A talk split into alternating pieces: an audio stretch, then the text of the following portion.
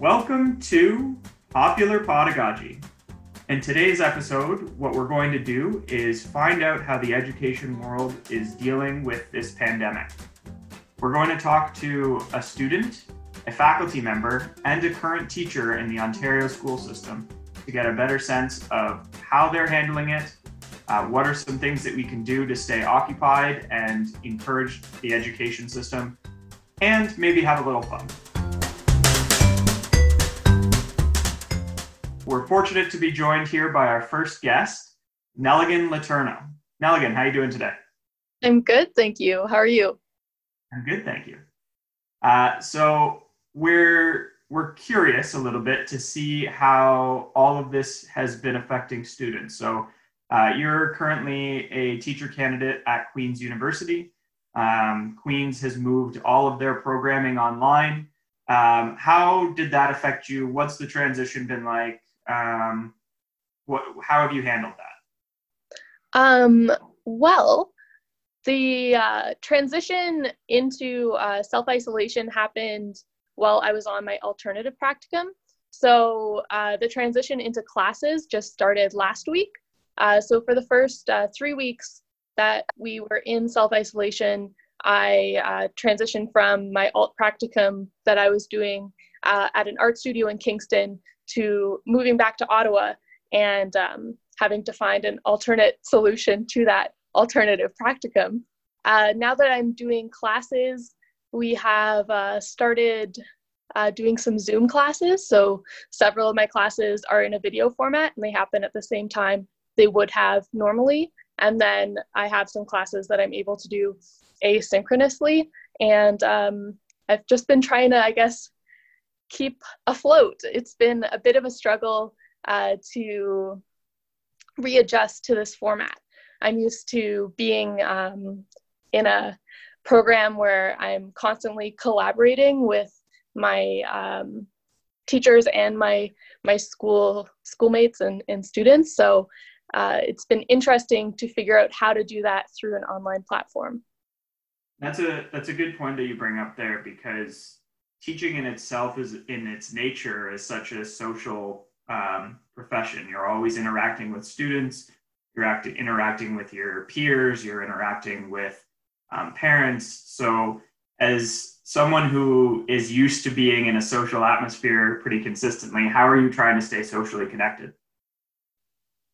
Great question. It's funny, I just before this call, I looked at my recent call history, and all of my calls were basically from um, like three or four of my friends who are also in the program with me right now. So we have been um, in almost like constant communication through the phone. And it's funny because it's almost more communication than we would be in person when we happen to see each other in the hallways or something. Uh, so we're kind of supplementing this lack of face to face connection through hearing each other's voices and um, doing that more regularly than we would have. Yeah, it's nice that uh, it it finally has brought back the the phone to a new generation of people. We've we've finally been able to do it. We, it from the texting generation back to the phone generation. It's perfect. It's so much easier. I don't have to, you know, use my thumb muscles as much. Carpal tunnel has never been so relieved. um, so you mentioned earlier that you were doing your alternative practicum uh, as this was going on, and and I know at the Faculty of Education we've had to try and come up with some creative um, alternatives to practicum because of physical distancing. So you had a really cool idea. Can you explain a little bit about what you've done? Sure, yeah. So, my alternative practicum, as I said, was in an art studio in Kingston, and it was an inclusive arts hub for people um, who are artists who um, have exceptionalities or face barriers.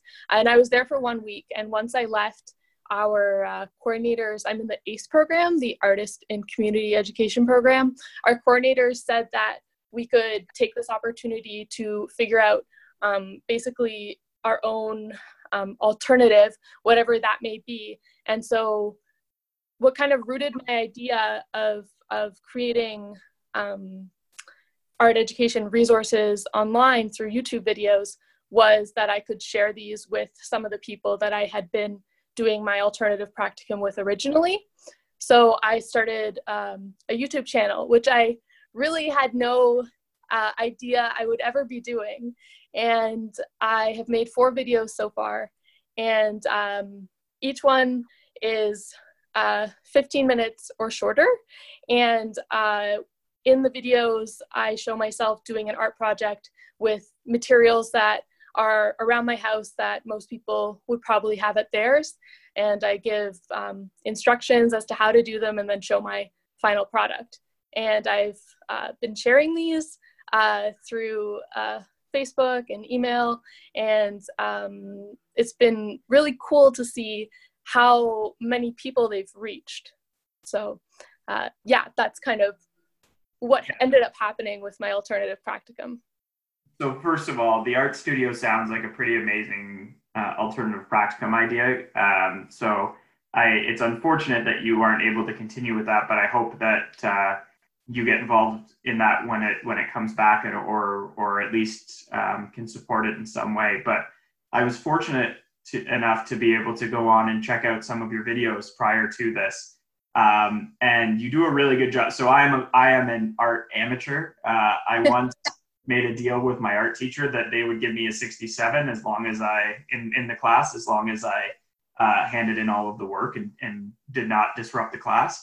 Um, but you make it seem like it's it's pretty easy and it's pretty doable, and and the end product is still pretty amazing. So uh, kudos to you on that. But I have to say that my favorite one that you did was uh, the pet portraits because I got to meet Romeo. So that, was, that was very nice. So and um, Romeo, oh sorry to cut you off.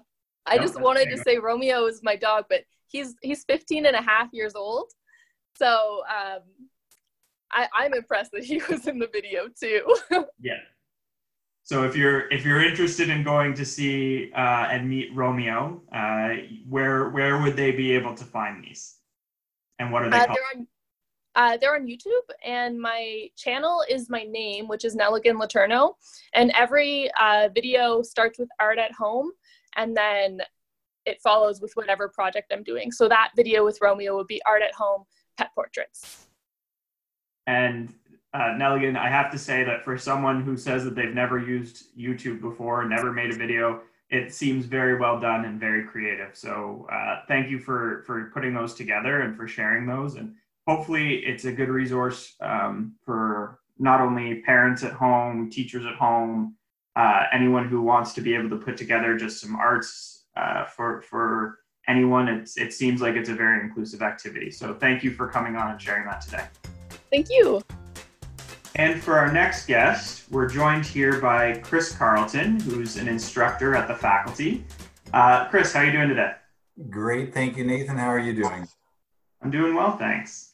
Uh, so, how are things going during this crazy time? Uh, there's been a lot of changes that have been going on at the faculty. How have you been adjusting to them?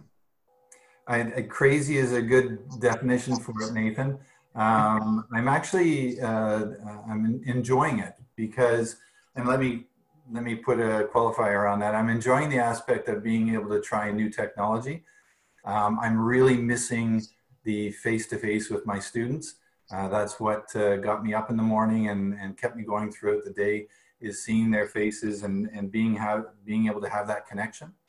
But uh, with the Zoom platform that uh, we're using, I really feel that I do have the ability to have that video chat with them and still be able to connect them in that way.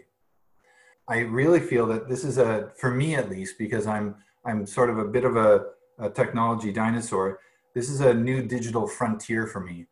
And, uh, and, and it, allows my creativity to, uh, to flow a little bit more or in a different way, I guess, because I, I think my classes are, are creative but it's given me a new avenue to to try. I think I might become a newscaster. I'm not sure.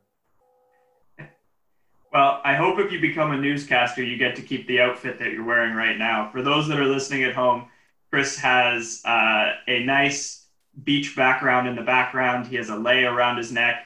And if I'm not mistaken, he's got a nice, lovely pina colada cup that he keeps sipping on throughout, throughout this conversation. So we are all sufficiently jealous of Chris from his work from home situation, from the background that he's got there. And uh, rumor has it you're doing something like this in your class as well, some sort of Zoom background competition. Yeah, so Nathan, we're trying to, I try to keep as much familiarity as possible so that we have that continuum. So uh, in our face-to-face classes, I, what do we call those? Uh, pre-pandemic classes. Um, I always opened up with a music video. So when the students came in, when the TCs came in, they'd have music to listen to or a video uh, going. And I can still do that with the Zoom classes. So every time when they start zooming in, um, it's amazing how our vocabulary changes too. Eh? When they start zooming in, um, I still have that video, that music video playing, and we all sit there and do the head bob, and we can see each other. So uh, today we had 38 students in there, or TCs in there, and it's it's great just to still have that musical connection and be able to relate to them in that way. And we all do the thumbs up, round up, thumbs up, uh, just to make sure everybody's okay and they can hear me. And then we get right into just a quick activity. And the great thing about Zoom is we can do a quick poll, just a fun poll to see how everybody's feeling. Today we did one where they had to uh, rate themselves, rate their mood based on weather conditions. So whether they were sunny, cloudy, foggy, rainy, or double rainbow. And I got a few double rainbows, which I was very, very pleased with. And then we also do breakout rooms where we can just have a quick chat with each other. And uh, as an instructor, as the Zoom host, I can jump from classroom or breakout to breakout room. So it's it's amazing to do, be able to do that. Yeah, and it's you know the thing that really strikes me from what you're talking about is that we're so focused on all the things that are different and all the challenges that come along with um, being in a situation like this. And I mean, I know that I've seen and commended a number of people who have been able to switch and adjust and try and find ways to to make this the new normal. But the fact of the matter is, is that a lot of the ways that we were doing effective instruction and and being good teachers and good humans and caring about each other can be transferred over to these types of technologies. And um, we're we're really in quite a remarkable time, but we still need to remember that a lot of the things that work, such as setting a routine like the music videos, um, work over this as well, and and making those routines and making those connections with people, and you know, getting those double rainbows. They still mean everything to the people that are that are in your class, I'm sure. So. Uh, it is, and we're we're trying to stretch it a little bit further, um, and trying some new things. So challenges that we have, or sorry, presenting challenges that are available because of the digital world. So this week we had um, virtual background challenge where everybody had to, or anybody that wanted to, had to change their background and Zoom has a great program for that. And not only did they have to change their background, but they had to actually fit into their background. So that's why my tropical background is complemented by my Leia and uh, uh, god awful uh, tropical shirt as well, and my pina colada. Next week, though, we have a new challenge, and that's uh, bring your pet to Zoom. So everybody gets to bring their pet because we've seen over the past little while there's been a cat run across the keyboard or uh, a dog being lifted up. So we thought we'd celebrate that, and and uh, so for the first part of our Zoom, everybody gets to put their their uh, their cat or dog or pet. We're trying to see who can bring the most exotic pet, but. Um, uh, bring them right into the Zoom class uh, and and be able to celebrate that as well. The fact that uh, we do have these companions and they're part of our life, so why not make them part of the classroom as well? So we're going to do that for the uh, for next week. So that should be a lot of fun as well. Yeah, I bet you that the students can't wait for that. Yeah. Um, I I know that that was a big theme when when I was doing uh, some of my master's classes as well. As everyone brought their pets up and was showing them off and you never see someone so proud as when they get to show someone else their dog or cat. So it's it's an important part of being in a class there. Um, I would be I would be remiss if before we let you go, I didn't ask. Um, Alex uh, is our our podcast uh, aficionado. She's the one that helps get all the guests and organizes us and keeps us on track. Um, and she's in this uh, sitting quietly, but she uh, insisted that I ask you about uh, bringing back the Brady Bunch and Jetsons TV in your classes. So, would you be able to explain on how you're doing that? I sure can, and thanks, Alex, for that promo there. Um, the, the one thing about uh, about teaching, and Nathan, you'd realize this too, that especially in education, what was old becomes new again. A lot of things are recycled, and we start looking at new new educational material, and you can see the remnants of, of something that was successful in the past and brought forward. So Zoom, I explained to my students that Zoom is not uh, a new concept. Um, Zoom was in a different form in the 1960s. So what I did is I showed them a, a video clip of the intro from the Brady Bunch. And for people who are uh, of the age that can remember the Brady Bunch, um, it had uh, six kids on on or three kids on either side, mom and dad in the middle, and then and then the um, oh I forget her name. It had the uh, the nanny in the middle, and they would all look down at each other and they'd do the Brady Bunch theme. So I showed them the clip, and then we took the time to actually look down to see who was below us, look to the left, look to the right, give them a little wave, and it was really cool to see, even though it wasn't really happening, it, to be able to see people thinking, okay, there is somebody below me, beside me, and up above. And then the next feature was in 1968, there was an episode of The Jetsons, which was a cartoon, and uh, George Jetson answers their video phone, and his wife uh, doesn't want to come to the phone because she hasn't got her morning face on.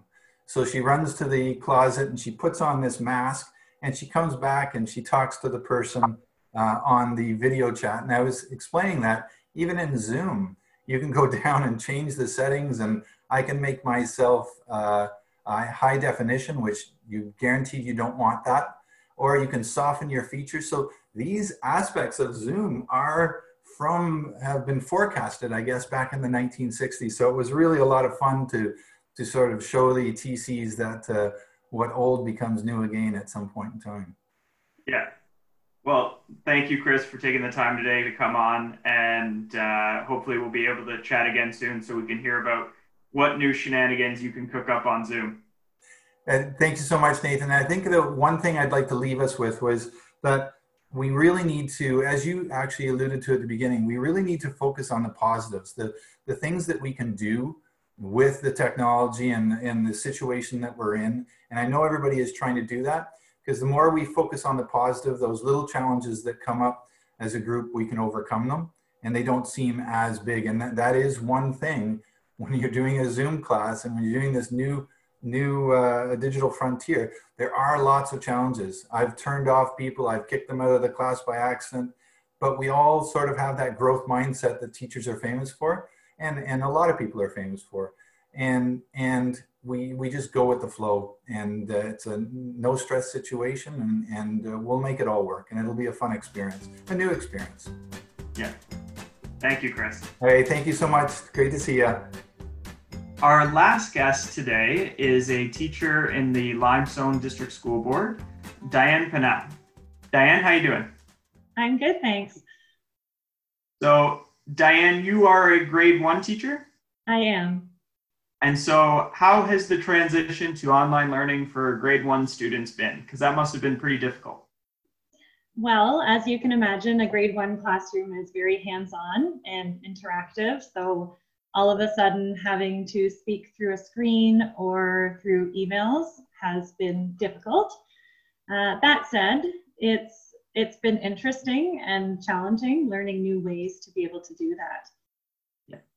And so what are some of the ways because especially at that age you know I I remember when I was teaching and you would go into the grade 1 classroom and they just idolized their teacher and they loved their teacher and so uh, what are the ways that you're still staying connected with the students while you've moved to this online format? All year, I have been emailing with families. So that was an easy transition.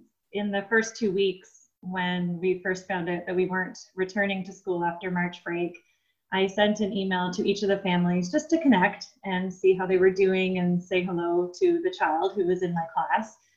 And so I've continued to do that and now send daily emails during the school days, of course, not weekends, uh, with work that the children have the option of doing on their own or with their family.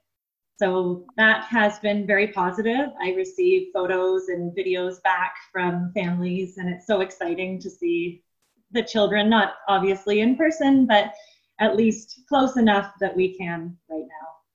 Yeah. So that's one of the things that we've done. Um, as well, they've continued with some of the activities that we've done in the classroom, like we had EPIC, which is an online reading program. And so we've continued that from home as well. And my first week was very basic. It was a lot of just straight emails to the parents. And I have now starting started to learn some new ways. And so just today, actually, I had a few families send me some journal entries that their children had done. And I figured out how to use Screencastify, and I had their journal up on the screen, and then my face talking to them and giving them some feedback on their work. So it's it's been uh, certainly a challenge, but also, I mean, as fun as we can make it in the times that, that we are in. And so you mentioned how you've learned how to do a couple new resources and use a, a few new resources. So if there are some teachers out there that are listening, what might be some um, things that you would recommend that they go and check out? Well, the, the Screencastify has been sort of life changing for me. I just learned about that on Friday during an online staff meeting. And so just being able to share the screen that I am looking at with the child has allowed some more opportunities for learning and for teaching. So that has been really fun. Um, and this is not mind blowing, but I learned how to do my first survey monkey. And so at the last, the end of last week, I sent a quick survey to all the families, just looking for some feedback on how they found my instructions, if the amount of work was was enough or if it was too much, and what were some of the favorite activities the students completed, and what were some activities they really didn't like. So it was nice to hear back and then be able to guide my teaching this week based on the results of the survey last week. And and I think that's actually a really important message. You had you had two kind of in there that were were really um, something that I'd like to highlight is the first is that it doesn't necessarily have to be the flashiest tech resource or the flashiest new tool or anything like that. Like sometimes the simple practices are what are most effective. And it comes down to yes, it's important to continue to learn and grow and find these new tools. But it's also important to remember that the ones that you're most comfortable with and the ones that are being most practical for the students are the ones that are most essential to be used. And so, really focusing on those things that you can use in your classroom or in your virtual classroom will be the important thing. And then the second thing that I'd like to, to touch on, and I think it's really incredible that you did this, is you searched for feedback amongst your students and you're and you're you're allowing for reflective practice even in this time that's completely different. You know we're taught as teachers from the very beginning that being reflective in our practice and learning and growing is so important and uh, you're doing that. So uh, i want to give you some kudos for for thinking about that and taking the initiative and really trying to um, find ways to make it so that your classroom's more effective for your students. Um, you. would you a, a win or something really cool that you've done with your your students so far maybe an activity or something really fun well, so far, all I've talked about is tech based activities that we have done. And not all of the students in our class or in our school have necessarily access to the technology, or some of the students may be able to access the technology, but it's not the best way for them to learn. Some of our students have special learning needs and they often can't access their learning through a device. So one of the things that we did, and this was spearheaded by um, two of the EAs who work in my class, Shannon Beal and Tammy Cobb, and they put together an Easter craft or a spring craft. And so they bagged up all of the materials. And then for students who um, lived in apartment blocks, they mailed them out to them. And those who had a front porch, they dropped them off. And I heard a lot of feedback. Uh, the children are really excited to get these deliveries, and lots of photos came through of their completed work with smiling faces. So that was by far one of the, the best things that has happened so far. So we are planning another one, maybe in a couple of weeks, and that will have to be a surprise. And that's, I think that's such an important thing because I know I am pretty active uh, on Twitter looking at different teachers and, and uh, thought leaders in the education field. And a big part of that is that we have to remember that not everybody does have the same equal access to technology and that there are um, differences among students uh, no matter where you're teaching. And so it's things like that where you can find ways to, to make it so that you're still interacting and engaging with students who maybe don't have all the latest technology is so important. So that's an amazing story. Thank you, Diane. Yeah, thank you. That does it for another episode of Popular pedagogy If you like what you hear, be sure to subscribe to your podcast provider, whether it's Apple Podcasts, Google Play, Stitcher, or just on the Faculty of Education or CFRC websites. A big thank you again to all of our guests today, and stay safe, everyone.